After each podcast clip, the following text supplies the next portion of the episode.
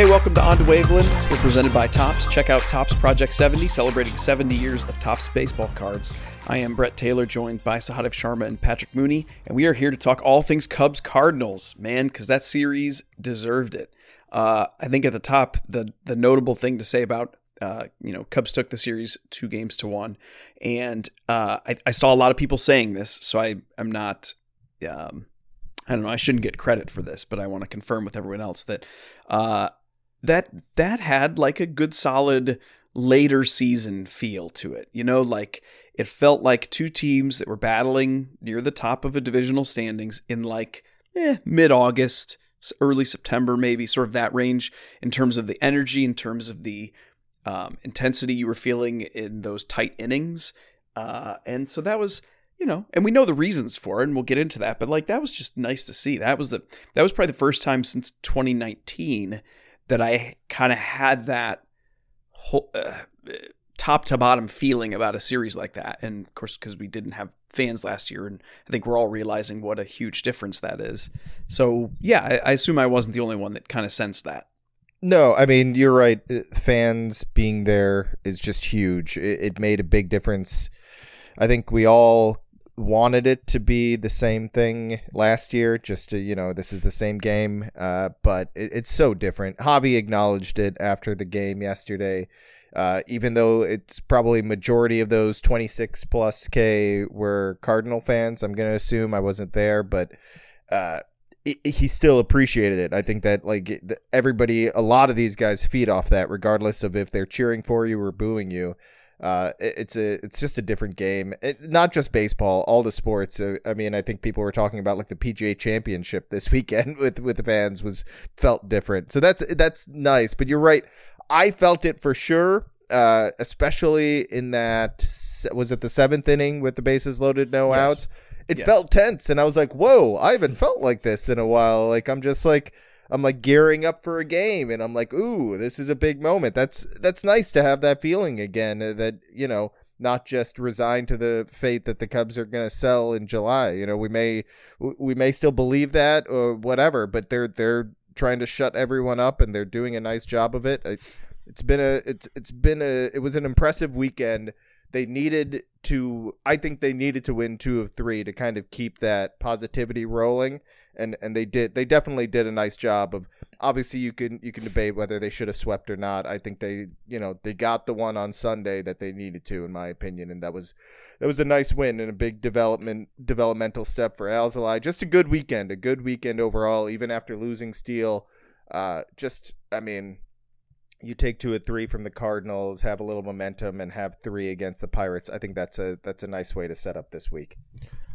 Yeah, I mean, walking into Wrigley Field like three or four hours before first pitch and seeing the empty stadium and how calm everything is one of the like most soothing parts of our job. But like covering or watching a game, a real game in an empty stadium is absolutely depressing. And I think the fans, like you guys are saying, add so much to it, and particularly at Busch Stadium. I mean, Kris Bryant is right. St. Louis is boring. Like, nothing, with all due respect. Like, but it's a great place to like watch a game. And like, especially from our seats up in the press box, like something crazy always happens and you can feel it you know these games historically kind of come down to like one or two swing plays and like you can feel that energy uh, at Busch Stadium when the Cardinal like if the Cubs make an error and then all of a sudden like is that going to open the door to like a big inning and obviously uh, the Cubs got that huge inning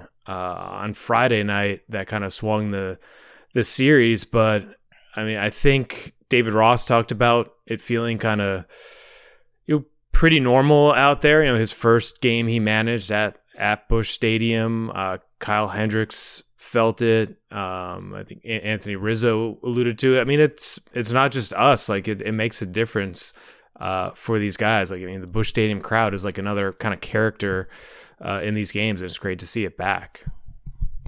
Yeah, like the the the Nacho fan, you know. Well, we had we had a reemergence of another Nacho fan. I don't know if you guys caught this, but so the Nacho fan of Cardinals lore, of course, was the dude whose nachos exploded all over him when what was it? Addison Russell dove into the stands, and then he brought him a new a replacement that was at Busch. Well, and Anthony Rizzo was trying to barter with a fan in this series for a plate of nachos uh, with the ball. Apparently, the fan got the ball, but protocols dictated that Rizzo couldn't actually get the nachos. Um, yeah, I think uh, it was funny, and we'll get to maybe some specific performances. So this this is a little out of left field, uh, but it was too. It was it was just wild to me that like watching these games, you had two truly bizarre calls that ended up not mattering at all in the final accounting, and it was like I was so geared up to talk about that. You had the on Saturday night that foul ball roller up the line that the Cardinals was Arenado went to grab because he thought it was foul, and it was called a fair ball, and it was like, oh, tying runs on base now, and they he and Yadi were like flipping, and I was just thought that was so crazy because I don't know that I had ever seen that before, where a fielder quickly grabs a, a roller up because he's like, okay, cool, it went foul, and the ump's like, nope, it didn't go all the way foul. I, I just I don't know that I've ever seen that. And then obviously in uh, last night's game, we had that play at third base in that uh, pivotal seventh inning or I guess it ended up not being pivotal, uh, or, its Tepera threw that to third. David Bote caught it while standing on the base. That should be an out. And then as he went to the ground, he tagged the runner, I think twice. I, I think his glove actually hit both legs on the slide.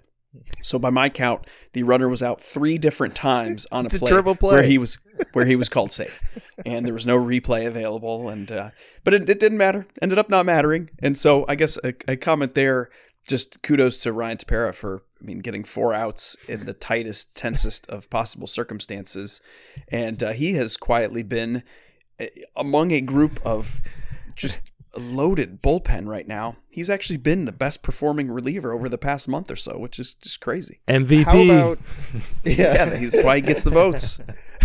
How about the fact that I mean, I, I'm sure Cubs fans uh, get this feeling every single time the Cubs play the Cardinals. It's like they send out some reliever, and you're like, who is this guy? And he's just shutting everyone down.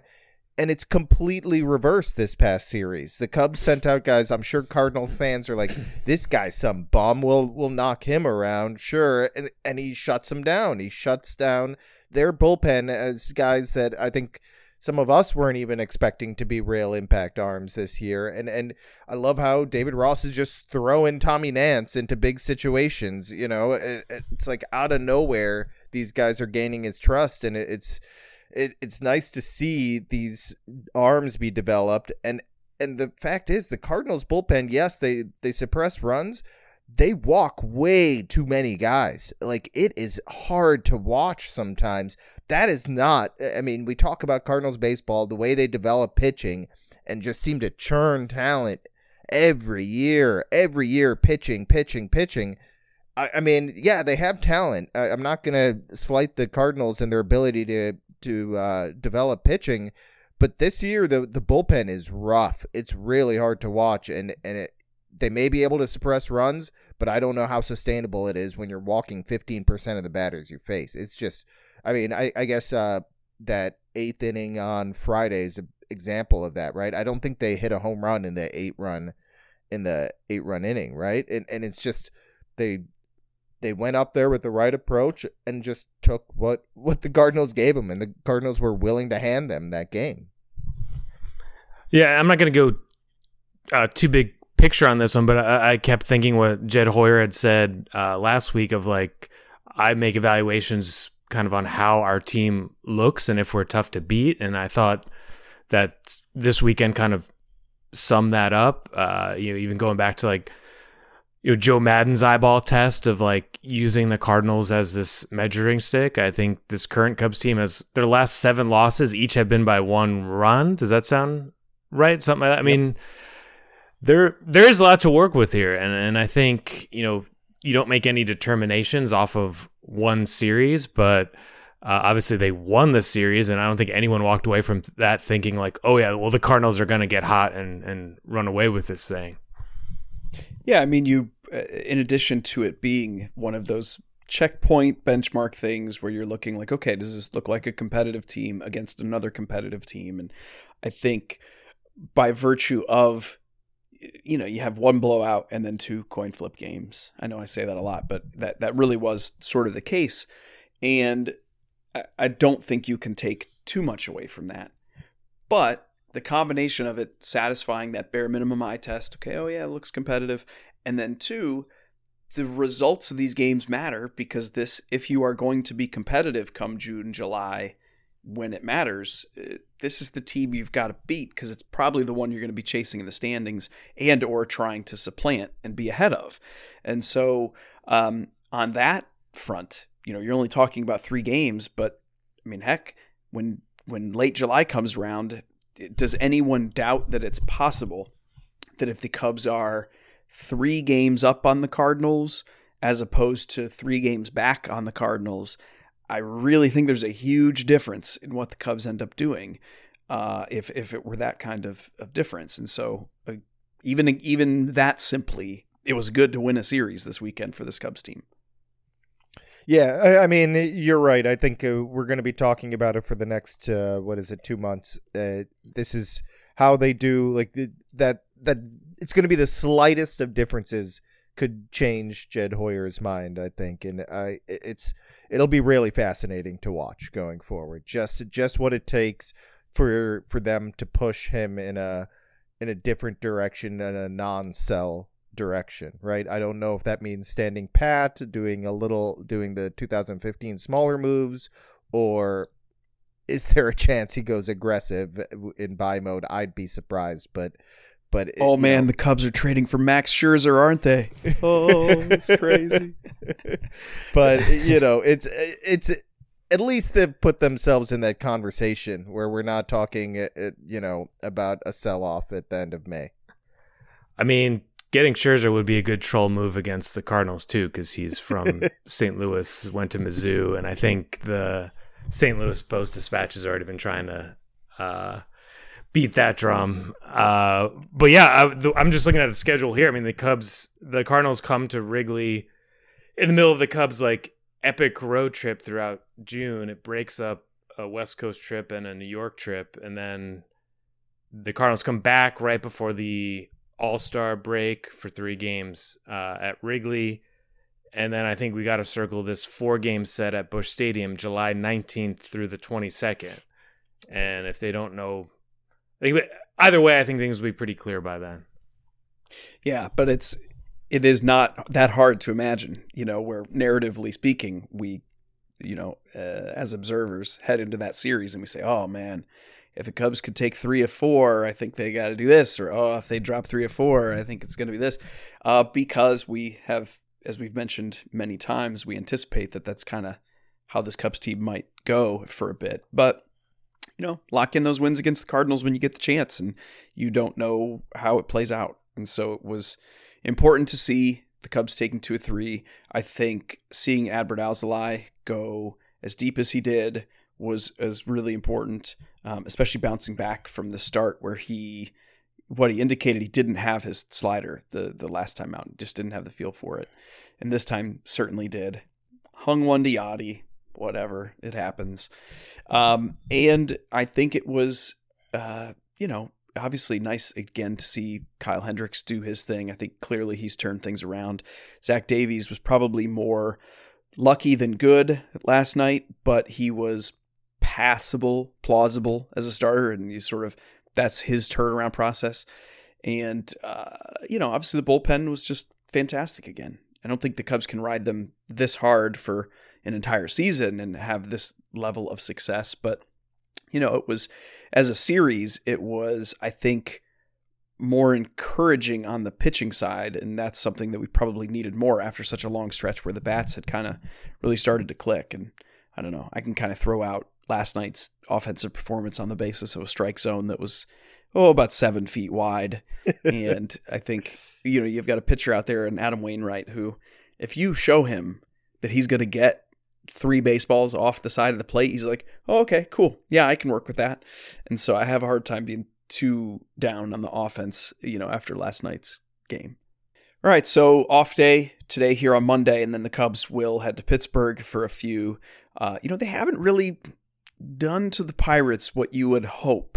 And I think that, you know, it's interesting you put it that going into this weekend series against the Cardinals, it was like taking two of three was what was necessary to keep the narrative momentum going, if not the actual performance momentum for the Cubs.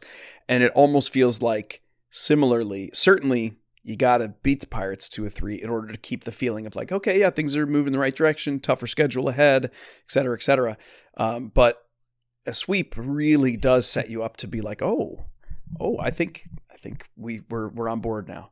So we'll see. Good series win for the Cubs in St. Louis. Good fan experience, both uh, for those at the games, presumably, but also just for those of us watching at home. It's just a different energy, and, and it felt great to to participate in that in a way that we haven't had available to us since 2019.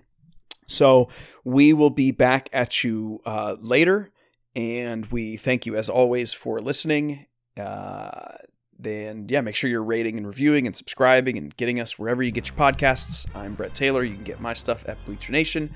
That's Patrick Mooney and Sahadev Sharma. Get their stuff as always at The Athletic. And we will talk to you again soon. Thanks.